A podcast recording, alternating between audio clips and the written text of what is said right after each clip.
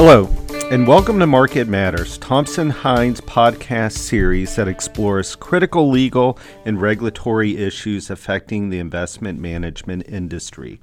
I'm Bibb Strench, a partner in the firm's investment management group.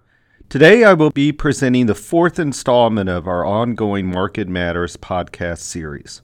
Our topic is ETF regulation, preparing for the ETF liquidity rule and what's coming up for ETFs in the Trump administration. The lead story for ETFs is always growth. ETF growth continues unabated. Numbers?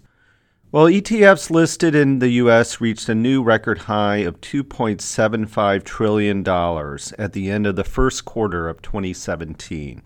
ETFs listed in the U.S. gathered $132 billion of new assets in that same quarter. Will it continue? Uh, you bet. Strong tailwinds are blowing. The DOL rule has become the catalyst that started a dramatic trend for reduced fees for retirement accounts. ETFs are less expensive than mutual funds, which make them extremely attractive for retirement and other fiduciary accounts. The robo advisor industry is exploding, these programs uh, typically use ETFs. ETFs are popular investment options used by financial advisors. For example, if there is a market correction, investors can sell their ETF shares at an instant market price that future mutual funds do not have. Just to make sure we're speaking the same language here, let's go over the acronyms and types of ETF products. ETF broadly means all exchange traded products. But for our purposes, only exchange traded funds that invest in securities. For example, the SPDR, which invests in the stocks that make up the S&P 500, is the largest ETF in the world. ETP, for our purposes, means exchange traded funds that invest in non security assets such as gold, futures, and options. GLD SPDR, which is the largest gold ETP in the world, is an example of an ETP. Now, there are two types of ETFs. There are passive, also called index ETFs, which, as the name suggests, are passively managed ETFs that track an index. There are also actively managed ETFs, those ETFs allow the manager to buy and sell securities without taking into account the index. I will mention one other type of ETF since it's in vogue smart beta ETFs, which is a subcategory of passive index ETFs. No one has precisely defined them, but they are ETFs that track an index that has been enhanced or juiced up. For example, a smart beta index that heavily weights its stocks in the S&P 500 that have the highest momentum scores is a smart beta index ETF. Now let's uh, turn to the regulators. It's important that you know who your regulators are when discussing obviously upcoming rules. The key regulators start with the SEC's Division of Investment Management. An ETF is an investment company that this division regulates. Importantly, all ETFs must obtain an exemption from this division before commencing operations, which can slow a launch and stifle innovative ETFs. The SEC's Division of Trading Markets regulates the shares of the ETFs because they trade on a stock exchange. These stock exchanges are the New York Stock Exchange, NASDAQ, and BATS. In particular, each ETF must meet listing standards. Key service providers of ETFs, such as the uh, authorized participant, distributor, and lead market maker, are also regulated by this division. Stock exchanges, the three that I mentioned, they each have their own rules, and those rules are approved by the SEC. FINRA regulates the sales activities of ETFs and the key ETF service providers that I just mentioned. Now let's turn to the regulatory crossroads we're at. After a little advancement in the ETF regulation the past 10 years, the industry has reached, like I said, a regulatory crossroads. Let's begin by dividing the discussion into two the leftovers from the President Obama administration and what may be coming up in the President Trump administration. Leftovers. Under Chair White, who was appointed by President Obama, ETF regulation can be best characterized during her reign as stagnant. The ETF rule was not adopted. Non transparent, actively managed ETF applications were not approved. I realize the NextShares was approved, but it's really not a pure ETF. Thirdly, the derivatives rule was not adopted, leaving uncertainty regarding ETFs that invest in such instruments. And fourth, the SEC rule to deem broker dealers fiduciaries is not proposed. Nevertheless, three important rules made it through in the waning hours of Chair White's tenure. They are the liquidity rule, the SEC reporting modernization rule, and the new continued listing stock exchange standards. ETFs and the liquidity rule. Before getting into the weeds of this rule, let's touch on the importance of liquidity to ETFs.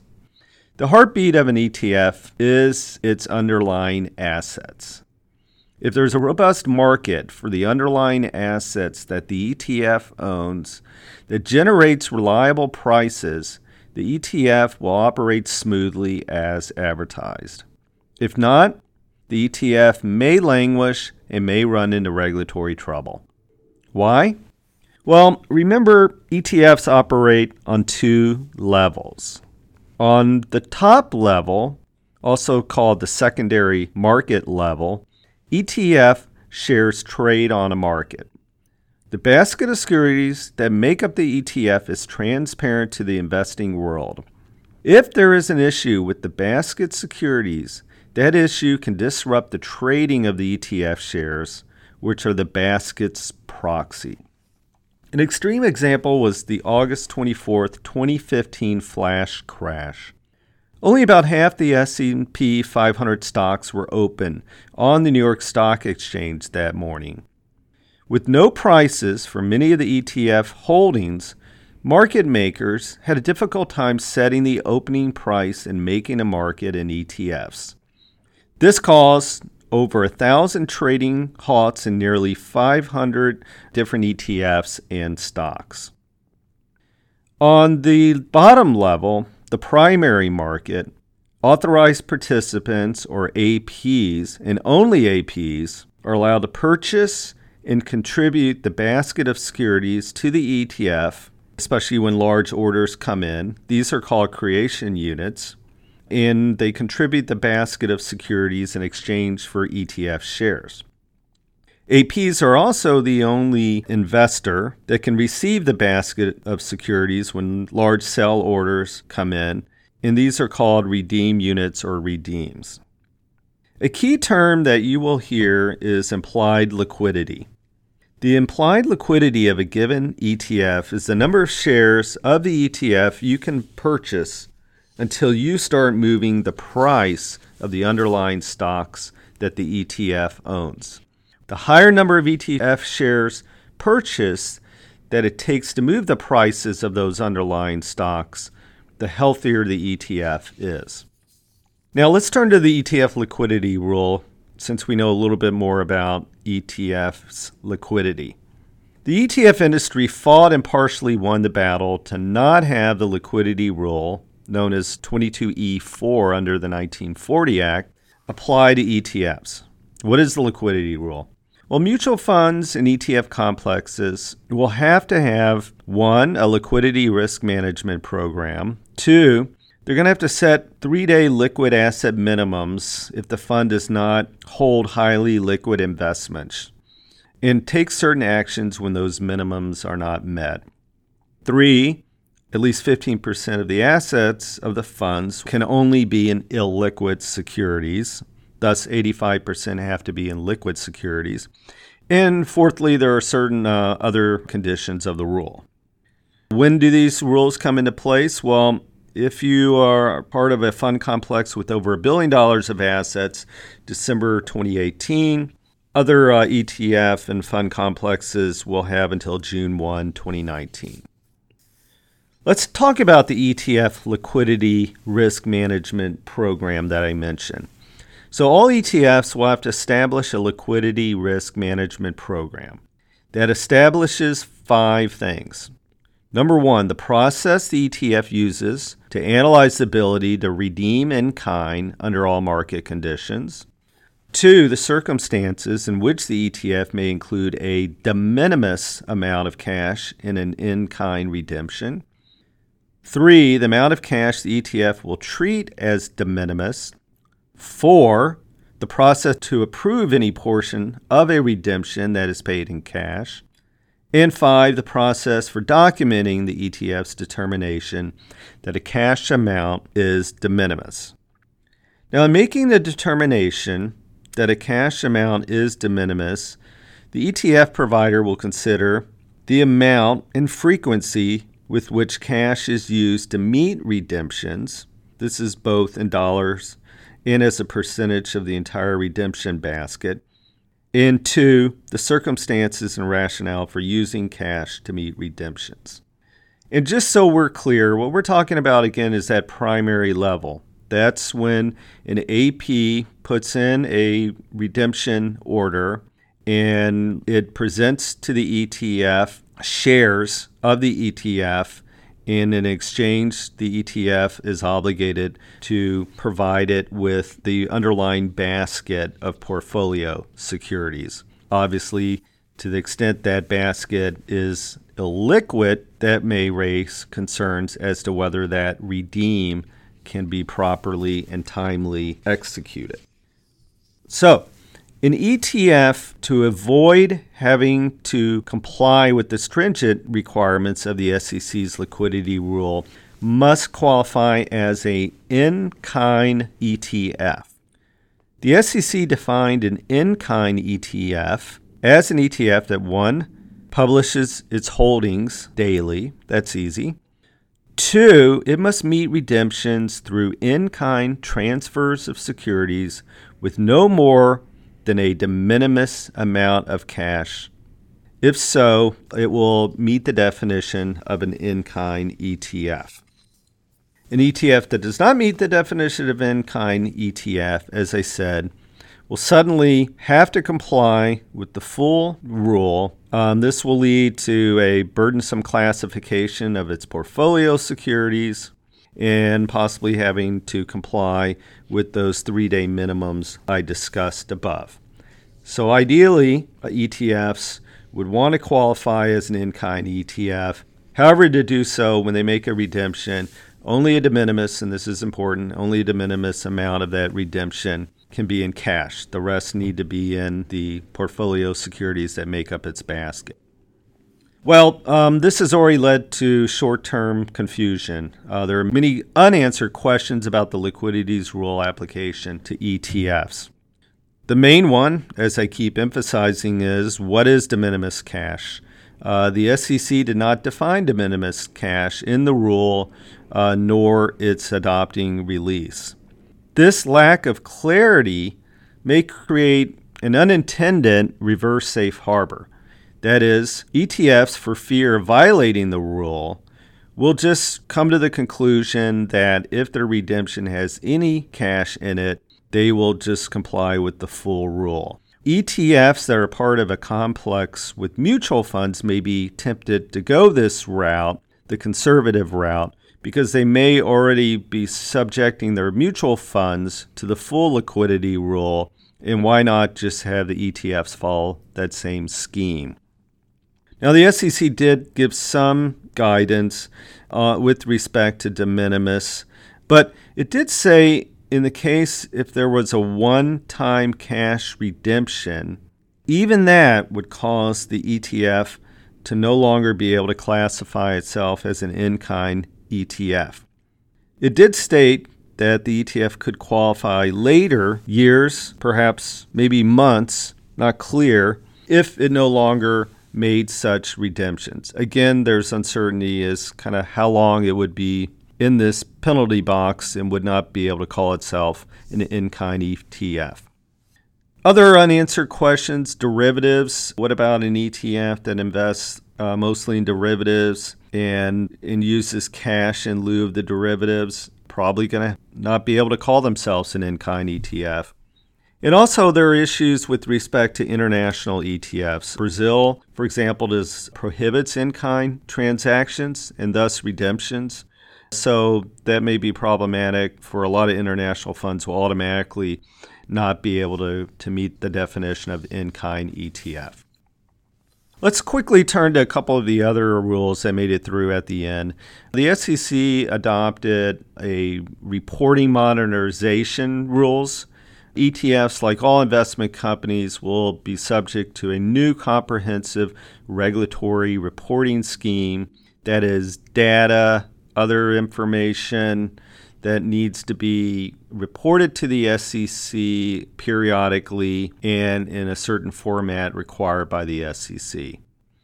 Notably, with respect to ETFs, when the SEC adopted this rule, it, in my view, disproportionately emphasized the create redeem process by adding especially detailed reporting requirements for AP activity. It remains to be seen, you know, why there was such an emphasis on the AP activity is it a way for the SEC to get information so it can go out and look for violations by the ETFs with respect to their prospectus disclosure and exemptive orders that describe the AP create redeem process? Unclear, but it, it is of some concern to the industry.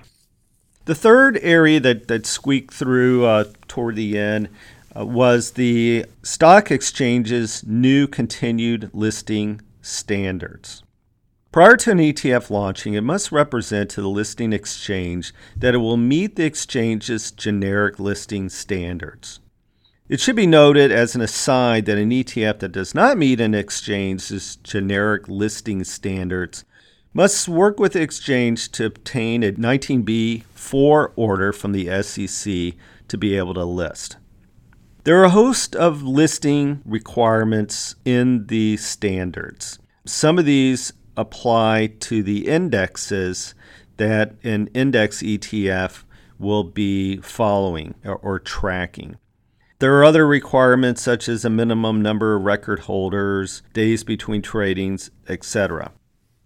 These requirements, as I said, must be met at the launch of the ETF. Earlier this year, the SEC's Division of Trading and Markets essentially caused the exchanges to require ETFs to continuously meet these requirements, like I said, instead of just at the ETF's inception.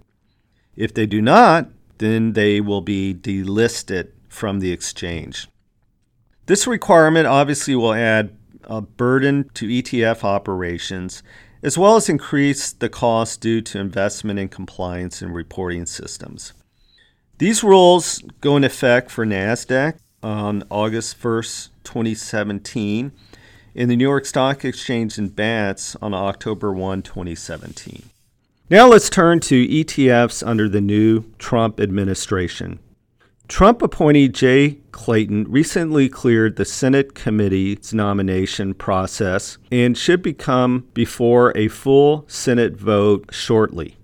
Chairman elect Jay Clayton is expected to initiate a number of reforms that will impact ETFs directly and indirectly. First, market reforms. In his Senate hearing testimony, Clayton emphasized making the markets more attractive, including more issues for ETFs to invest in and better working markets.